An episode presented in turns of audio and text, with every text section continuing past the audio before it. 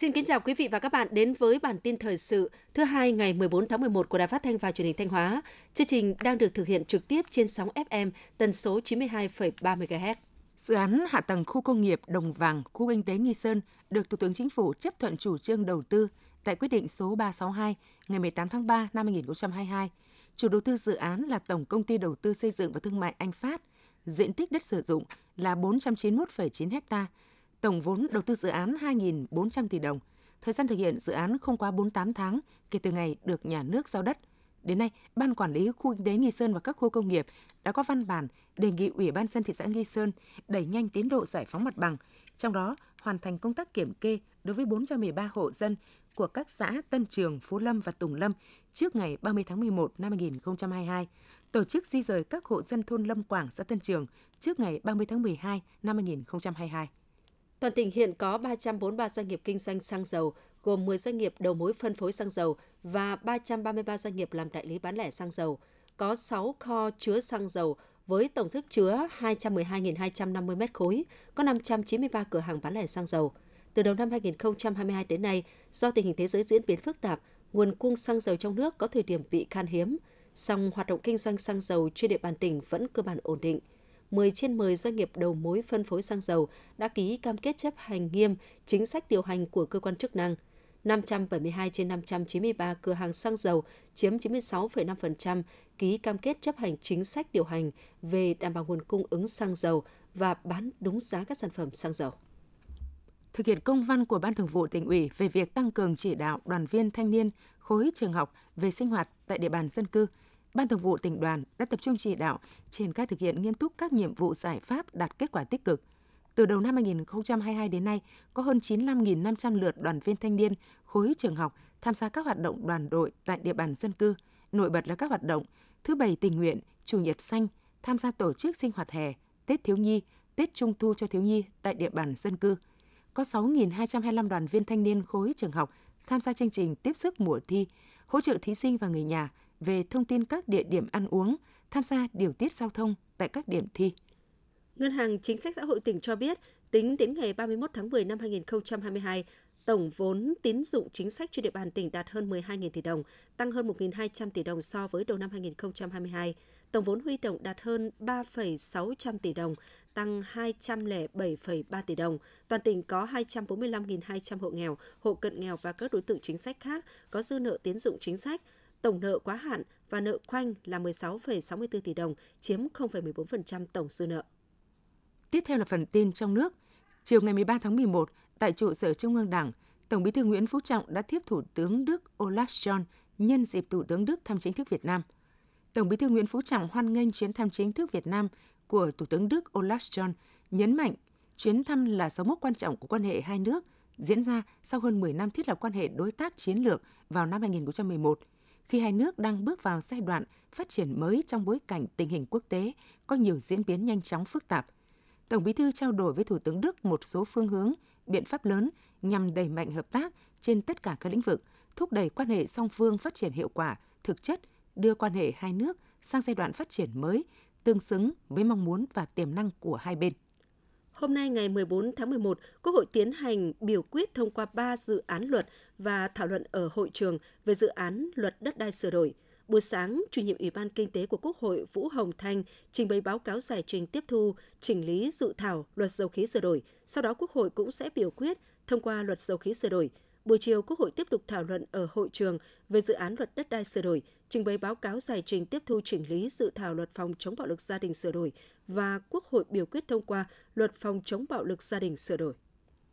Nằm trong các chương trình sáng kiến của Bộ Ngoại giao Angola nhằm triển khai chính sách ngoại giao kinh tế, Diễn đàn Kinh tế Việt Nam Angola với chủ đề Đầu tư thương mại du lịch, đối tác vì sự phát triển bền vững sẽ diễn ra vào ngày 17 tháng 11 năm 2022 tại thành phố Hồ Chí Minh. Đây là sự kiện kinh tế quy mô lớn đầu tiên giữa Việt Nam và Angola nhằm thể hiện quyết tâm đưa quan hệ hợp tác của hai nước đi vào chiều sâu, thiết thực và hiệu quả hơn, góp phần thắt chặt mối quan hệ chính trị, ngoại giao tốt đẹp vốn có giữa hai nước.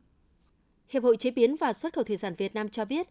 tính lũy kế 9 tháng đầu năm 2022, kim ngạch xuất khẩu cá ngừ sang Nhật Bản đạt 31 triệu đô la Mỹ, tăng 49% so với cùng kỳ năm 2021, cao gấp 1,5 lần so với cùng kỳ năm 2019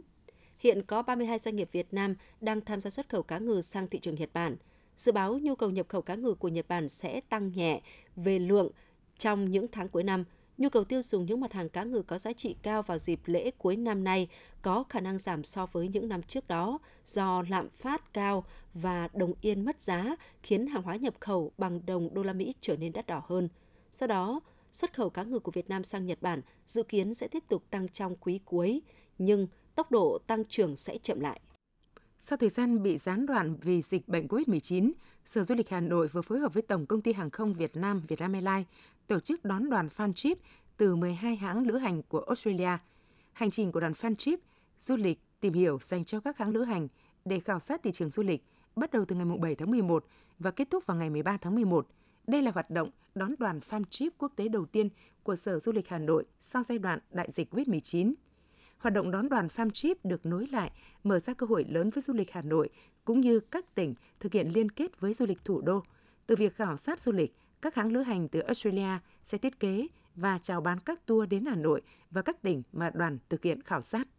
Ngày 13 tháng 11, Công đoàn Y tế Việt Nam tổ chức hội nghị biểu dương 134 gia đình công nhân viên chức lao động tiêu biểu giai đoạn 2020-2022 khen thưởng con cán bộ đạt thành tích cao trong học tập năm học 2021-2022. Phát biểu tại hội nghị, Thứ trưởng Y tế Đỗ Xuân Tuyên cùng Phó Chủ tịch Tổng Liên đoàn Lao động Việt Nam Ngọ Duy Hiểu đã ghi nhận và biểu dương sự nỗ lực cố gắng của Công đoàn Y tế Việt Nam trong suốt thời gian qua, nhất là trong xây dựng cũng như triển khai các hoạt động về công tác gia đình.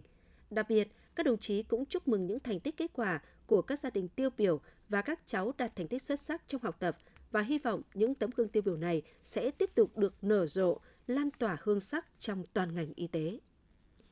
Tin từ Bảo hiểm xã hội Việt Nam cho hay, trong 10 tháng năm nay, cả nước có hơn 119 triệu lượt khám chữa bệnh bảo hiểm y tế, tăng hơn 10% so với cùng kỳ năm trước. Số người khám chữa bệnh bảo hiểm y tế tăng kéo theo tổng chi từ quỹ bảo hiểm y tế tăng hơn 17% so với cùng kỳ. Tới hết tháng 10 vừa qua, cả nước đã sử dụng hơn 79% tổng dự toán chi khám chữa bệnh bảo hiểm y tế năm nay, tăng hơn 8% so với cùng kỳ. Trong đó có 20 tỉnh, thành phố có tỷ lệ sử dụng dự toán cao hơn bình quân chung toàn quốc. Bảo hiểm xã hội Việt Nam vừa triển khai thí điểm đặt trước lịch làm việc với cơ quan bảo hiểm xã hội theo hình thức trực tuyến tại thành phố Hồ Chí Minh và Bình Dương – việc triển khai tính năng đặt lịch trước với cơ quan bảo hiểm xã hội sẽ giúp giảm tối đa thời gian chờ đợi cho người dân doanh nghiệp trong giải quyết thủ tục hành chính với cơ quan bảo hiểm xã hội. Bên cạnh đó, người dân doanh nghiệp cũng có thể chủ động chọn thời gian phù hợp đến cơ quan bảo hiểm xã hội để nộp hồ sơ hoặc làm thủ tục tham gia thay vì phải chờ đợi như trước. Các bác sĩ tại Trung tâm cấp cứu 115 Hùng Vương, Phú Thọ hiện đang cấp cứu cho bệnh nhi 12 tuổi bị điện giật khi đi câu cá theo người dân cho biết, bệnh nhi đi chân đất câu cá bằng cần câu vật liệu carbon tại ao gần đường điện cao thế thì bị điện phóng vào người ngã xuống nước. Bệnh nhi được người đi cùng phát hiện ngay đưa lên bờ trong tình trạng bất tỉnh và nhanh chóng gọi cấp cứu bệnh viện đa khoa Hùng Vương đến hiện trường đón. Bệnh nhi được đưa về bệnh viện trong tình trạng tỉnh mệt hoảng loạn, có nhiều vết bong trợt, xây sát toàn thân.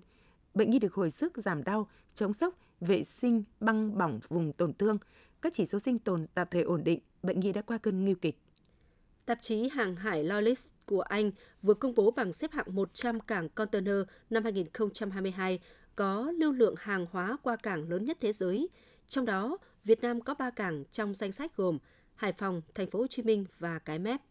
Cảng biển Thành phố Hồ Chí Minh xếp thứ 22 trong danh sách top 100 nói trên với sản lượng thông qua là 7,9 triệu tiêu trong năm 2021 và tốc độ tăng trưởng đạt khoảng 1,3% so với năm 2020. Cảng biển Hải Phòng giữ vị trí thứ 38, có sản lượng hàng năm 2021 đạt 5,69 triệu tiêu, tăng trưởng khoảng 10,8% so với năm đại dịch 2020.